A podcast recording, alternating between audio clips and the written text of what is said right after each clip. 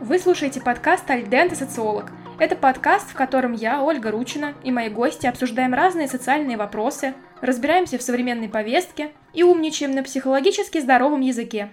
Во всяком случае, стараемся. В третьем выпуске мы будем обсуждать образование за границей. Является ли оно причиной утечки мозгов? Тему этого выпуска я выбрала неспроста. Напоминаю, что первый выпуск подкаста был посвящен миграциям и как они изменились в 21 веке. Второй – инклюзивному образованию. Третий выпуск я решила делать именно на стыке этих двух тем. Получение образования за границей никогда не было новинкой. Интеллигенция разных стран в прошлых веках часто уезжала во Францию, в Германию за получением образования. Сегодня вам не обязательно рождаться в семье аристократов, чтобы получить магистратуру в Италии или, например, в Нидерландах. Я живой пример того, что даже дети из маленьких российских городов в семьях со средним достатком могут учиться в Европе и получать за это деньги. Сейчас, в том числе благодаря стипендиям, образование за границей становится все более доступным для студентов из стран СНГ. Да и вообще, процесс глобализации очень сильно упростил поступление в заграничные вузы всем людям, в том числе жителям развивающихся стран.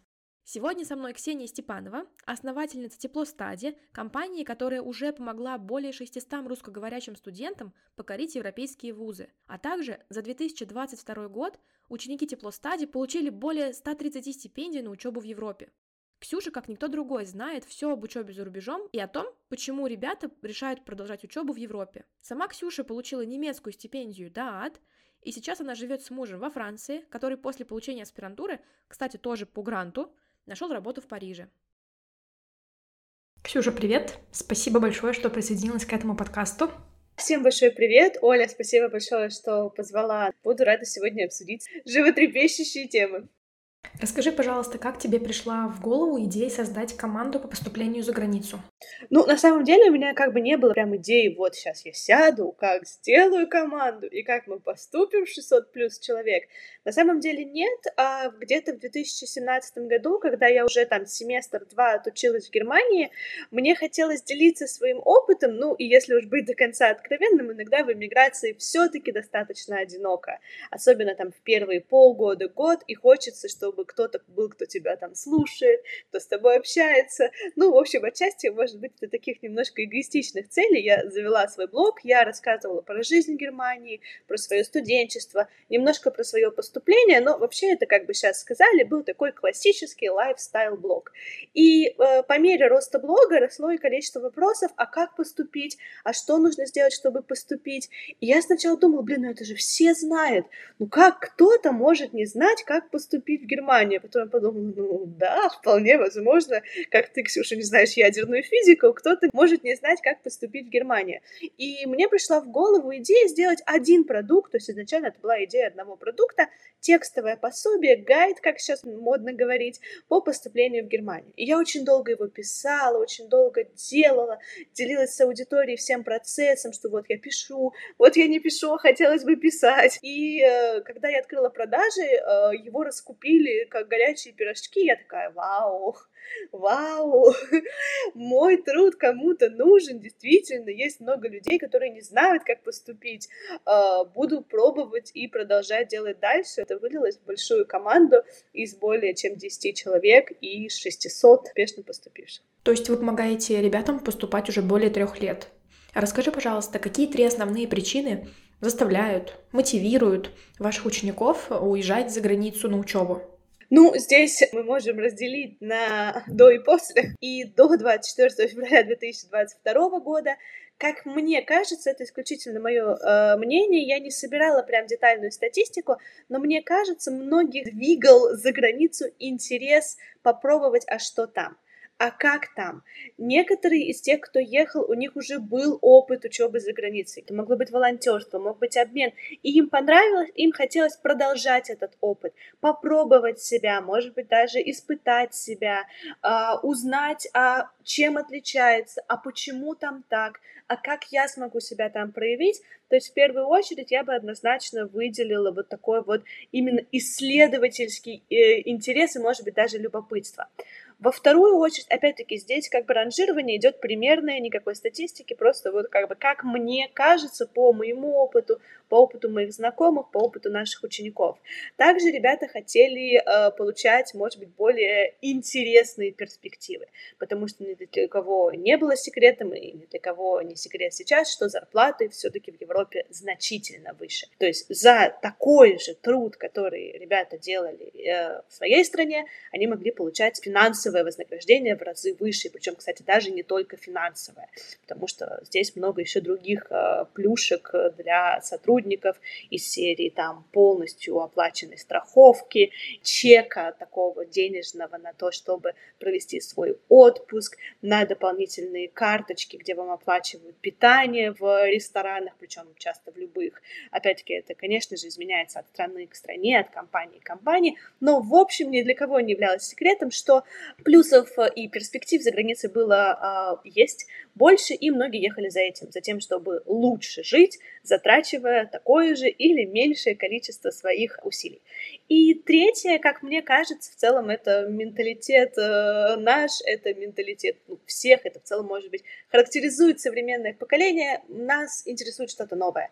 Нам хочется... Хорошо там, где нас нет. Это как бы далеко не случайно появилась эта поговорка, и действительно нас манит новое место, хочется начать с чистого листа, хочется какую-то, может быть, другую жизнь, плюс во многом, как бы, как романтизировали, так и романтизируют жизни поступления за границу, то есть в целом хочется вот чего-то вот такого вау, заграничного, знаете, как в фильмах там про Гарри Поттера. А если мы говорим про то, что изменилось ровно год назад, то, к сожалению, именно к сожалению, несмотря на то, что в целом, как мне кажется, у нас стало больше клиентов, меня скорее вот этот вот момент увеличивающегося количества поступающих и переезжающих несколько расстраивает, потому что для многих это нежелание.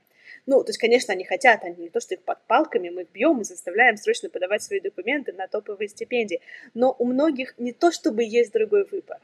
У многих это более вынужденная такая история, то есть, может быть, они бы с большим удовольствием бы остались бы там, где они есть сейчас, но возможности такой, к сожалению, у них больше нет. Это либо совсем не перспективно для них в их отрасли, это в лучшем случае, либо, может быть, даже в некоторой степени опасно. Поэтому, к сожалению, в лидеры причин, почему люди переезжают, выбрался еще и вынужденный переезд, что в целом не могу сказать, что меня радует, несмотря, конечно, на рост поступивших и переехавших. Все равно мне всегда хочется и всегда хотелось, чтобы вот человек осознанно созрел на переезд. Да, я решил, я все сравнил, я все проанализировал, там для меня больше плюсов, чем здесь, и я готов приложить усилия, чтобы начать э, по факту, да, как бы свою жизнь, по крайней мере, там, учебную, карьерную, отчасти заново.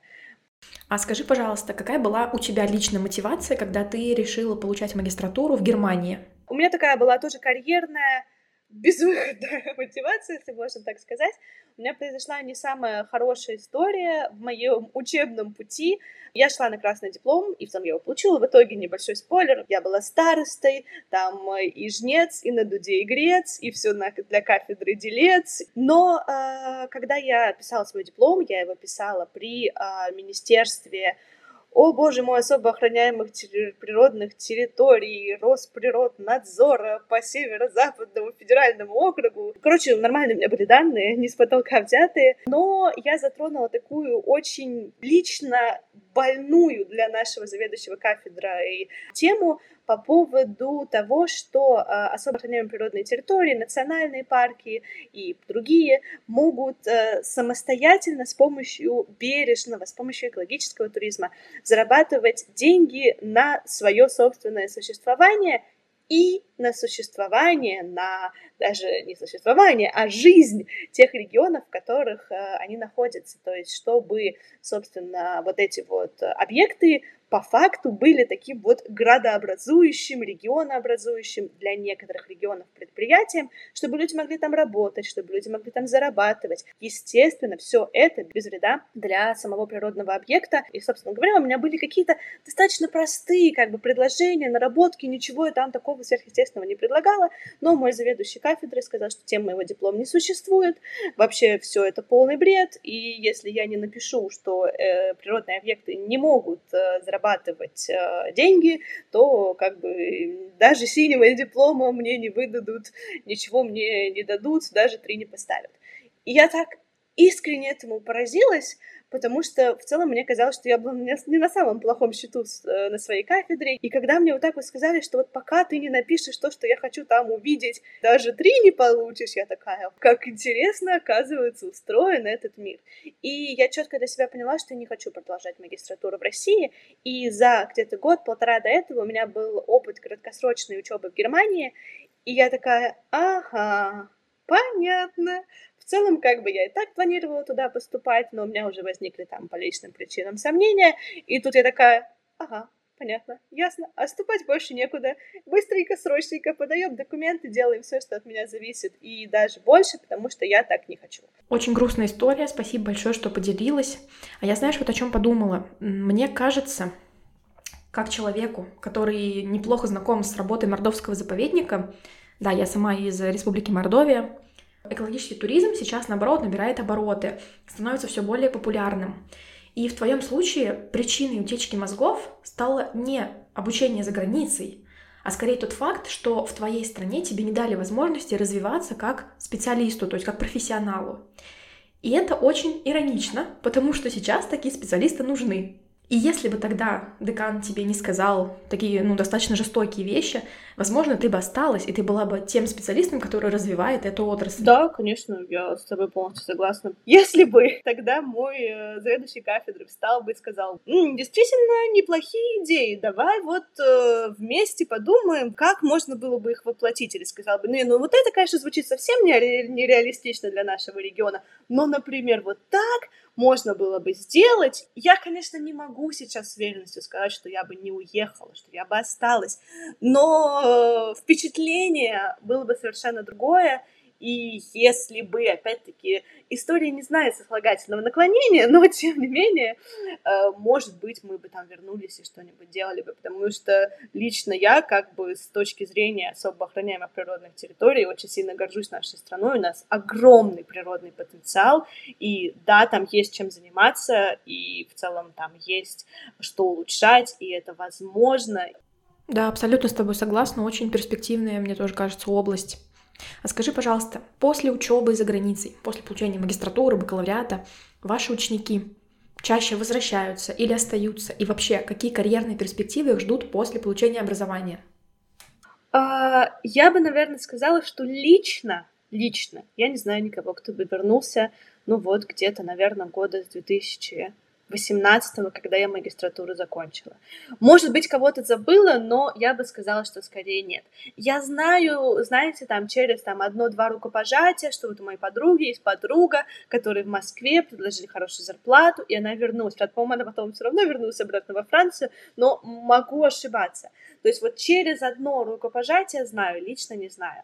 А, по поводу а, карьерных перспектив, как мне лично кажется, у нас, э, учеников, э, мы им помогаем развить в себе навык самопрезентации, и в целом какой-то, может быть, даже карьерной осознанности, что они в целом понимают, что им нужно сделать во время учебы так, чтобы потом их с удовольствием взяли на работу, на аспирантуру, то место, куда им хочется. Вот, кстати говоря, об аспирантуре. Мне вообще кажется, что в России реально сложно делать науку, то есть сложно ее двигать вперед, особенно, естественно, научные специальности, где нужны новые технологии, где нужны оборудованные лаборатории, которых нету.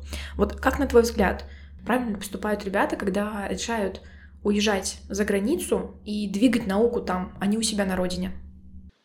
Я не знаю, насколько будет этот пример в тему, но я почему-то вспомнила.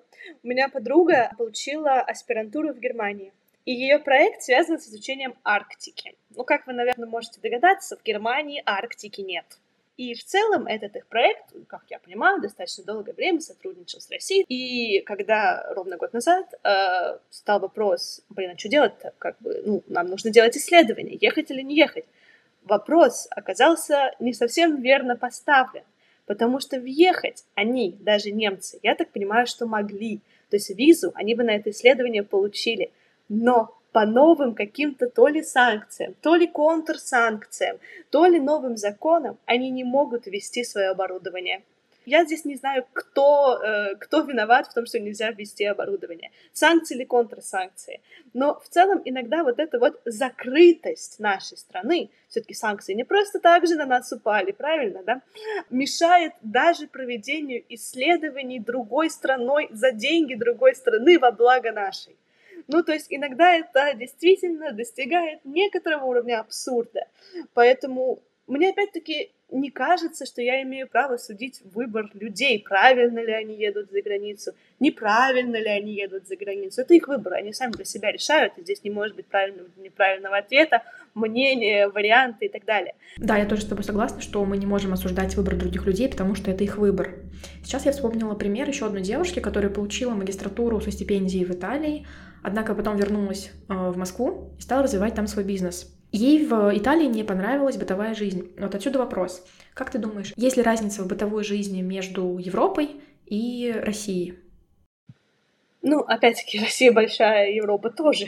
То есть, смотря что, с чем мы сравниваем. Но если смотреть мой пример, мы переехали в 2016 году из Санкт-Петербурга в небольшой город Германии на севере. То есть не Берлин, не Мюнхен, не Франкфурт, даже не Кёльн. То есть это достаточно маленький город, по-моему, 200 или 300 тысяч населения, могу ошибаться. И тогда разница в качестве жизни была прям заметной. То есть э, в воскресенье было все закрыто, даже зомби на улицу не выходили, потому что даже зомби отдыхают. Магазины закрывались там в 6 в 7. Ну, то есть во многом я как бы, ну, не сказать, что я страдала по каким-то благам э, Санкт-Петербургской цивилизации, но мне чего-то не хватало. Сейчас мы живем в Париже, и на мой очень субъективный взгляд, уровень инфраструктуры примерно такой же, как был в Санкт-Петербурге, когда я уезжала в 2016 году. Как сейчас в Санкт-Петербурге жизнь, я не очень могу оценить, так как я там не живу, но вот мне кажется, что Европа вот по вот этому инфраструктурному уровню дошла до уровня крупного российского города, там 2015, 2016, 17, 18 годов естественно, нету. И мне кажется, что в целом не будет вот такой вот истории, как в Питере, Москве, что там доставка за 15 минут. Не очень понятно, кто там работать-то будет, потому что здесь все ценят свое время, и все ценят чужое время и чужой труд. Но мне вполне достаточно инфраструктуры и услуг для моей комфортной жизни. Поэтому, опять-таки, все зависит от города, где вы живете. Кстати, про человеческий фактор.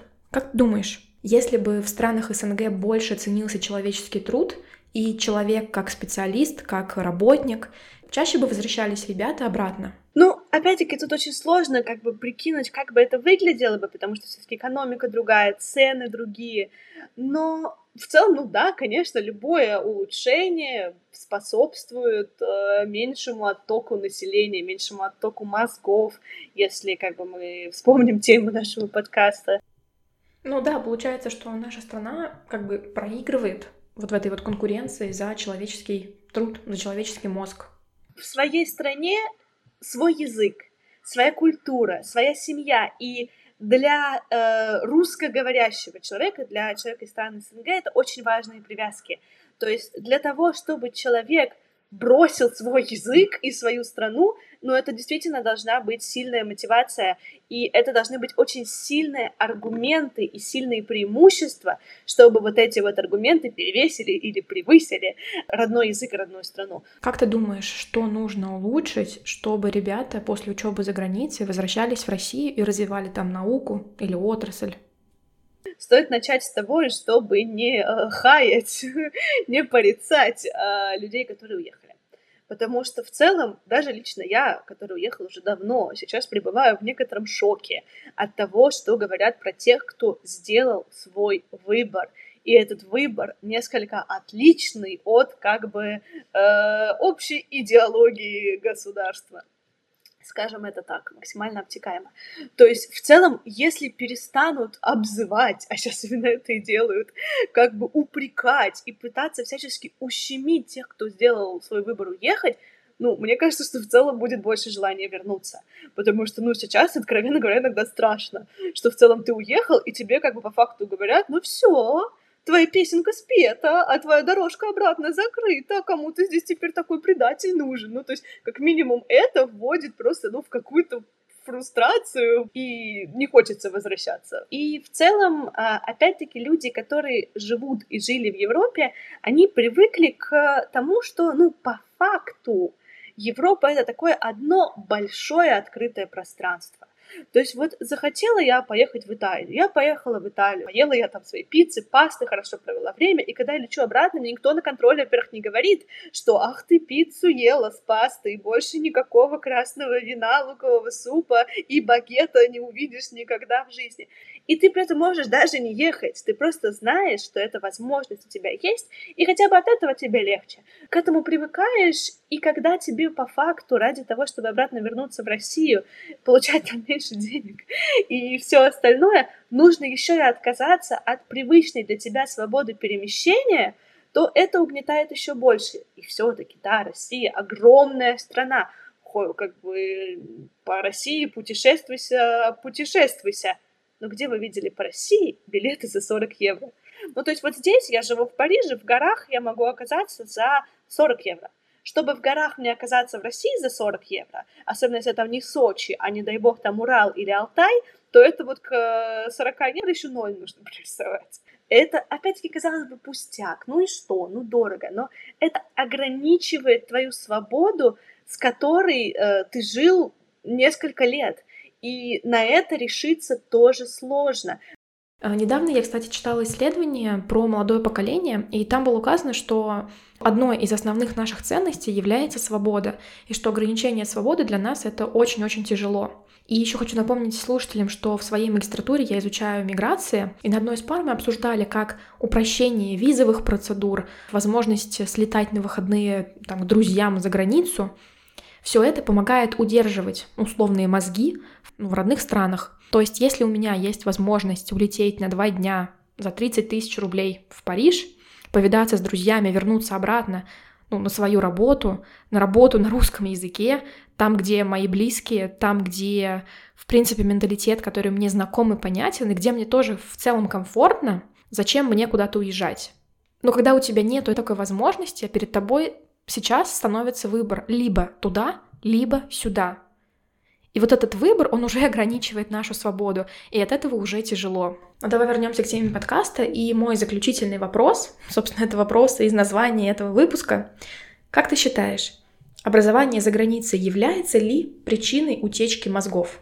Смотря что мы подразумеваем под утечкой мозгов. Ну, то есть нету э, людей, которые приходят и ручками берут за руку человека и такие, сейчас я твоей рукой заполню заявку на дат и нажму кнопку «Отправить». То есть это решение человек принимает сам, поэтому как бы о каком-то форсировании со стороны Запада, господи, такое ощущение, что я Первый канал смотрю, о форсировании со стороны Запада говорить, как бы, ну, на мой взгляд, э, вообще абсолютно нерелевантно.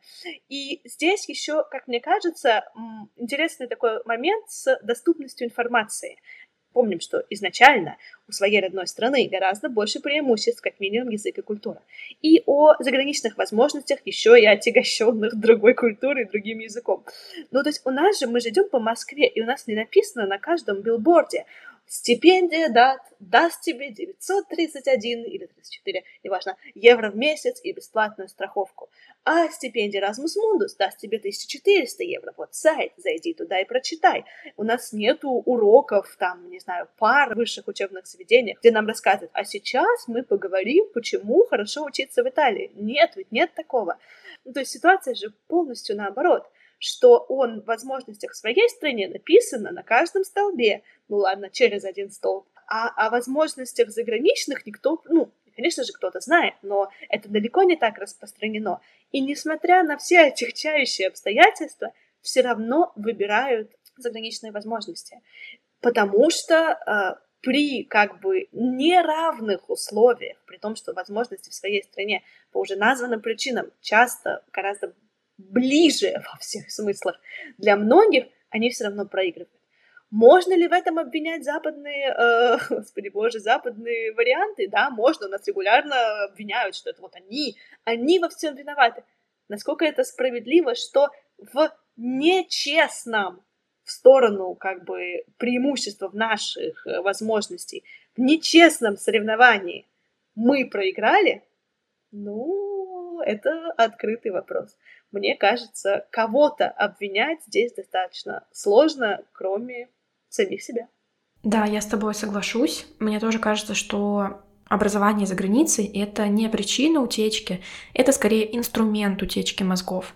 То есть каким образом ребята как раз-таки, не видя перспектив, не видя хороших зарплат, выбирают учиться за границей и далее уже остаются там, когда понимают, что там они нужны, там их труд ценится. Однако, все-таки я думаю, что мы не можем сказать, что те ребята, которые сейчас уже учатся за границей, они никогда не вернутся на родину. Возможно, они вернутся, потому что жизнь длинная. И как бы сейчас наверняка утверждать, что как бы мозги утекли окончательно, мы не можем. Конечно, жизнь длинная, и никогда не говори никогда, и в целом у нас уже был такой момент в нашей современной недавней истории, когда у нас с этим самым загнивающим со всех сторон Западом было очень много коллабораций когда к нам приезжали учиться, когда приезжали перенимать наш опыт, когда, э, как ты говорила, лететь до Парижа, там это было два часа, из, ну, из Парижа не знаю, до Гамбурга я летала, за два часа и там 20 тысяч рублей. Это все у нас было. И в целом уровень нашего образования, уровень наших мозгов, которые все так хотят у нас кто-то похитить, он настолько хорош, что я на сто процентов уверена, что все еще будет. Мы уже так жили, и нам так уже понравилось. Это значит, что мы сможем так еще раз. И в целом все коллаборации научные, все э, обменные, все программы восстановятся, заработают еще большую силу. И в целом, конечно, очень хочется, чтобы к нам приезжали, чтобы мы выделяли стипендии для иностранцев, которые за них бы боролись, и какие-нибудь две девочки во Франции, либо в Германии, либо в Италии также собрались за подкастом, чтобы обсудить Являются ли российские возможности утечкой наших западных мозгов? И в целом, может быть, пришли бы тоже к какому-нибудь интересному и статистически достоверному выводу. Ксюша, спасибо большое, что заканчиваешь эпизод на такой жизнеутверждающей, позитивной ноте. Я надеюсь, что все действительно так и будет. Спасибо тебе огромное за то, что ты сегодня пришла и поделилась своим мнением, своими наблюдениями, своим опытом. Это было невероятно интересно. Ты меня заставила подумать действительно об очень многих вещах. Еще раз тебе за это спасибо. А сейчас я обращаюсь ко всем слушателям. Мы с удовольствием послушаем ваше мнение по поводу этого вопроса, да, является ли образование за границей причиной утечки мозгов. Или если вы уже учитесь за границей или хотели бы учиться за границей, напишите, пожалуйста, почему вы хотели бы учиться там, что вас привлекает. А если вы сейчас учитесь, то хотите ли вы вернуться? Если не хотите, то почему? Если хотите, то тоже почему? Нам действительно очень будет интересно ознакомиться с вашими ответами. Соответственно, ссылку на телеграм-канал Тепло Стади, который Ксюша и основала, я оставляю в описании к этому выпуску. Всем спасибо за внимание, до скорых встреч! У вас есть интересные темы для обсуждения? Предлагайте свои идеи мне в Телеграм. Контакты вы найдете в описании к данному эпизоду. До скорой встречи!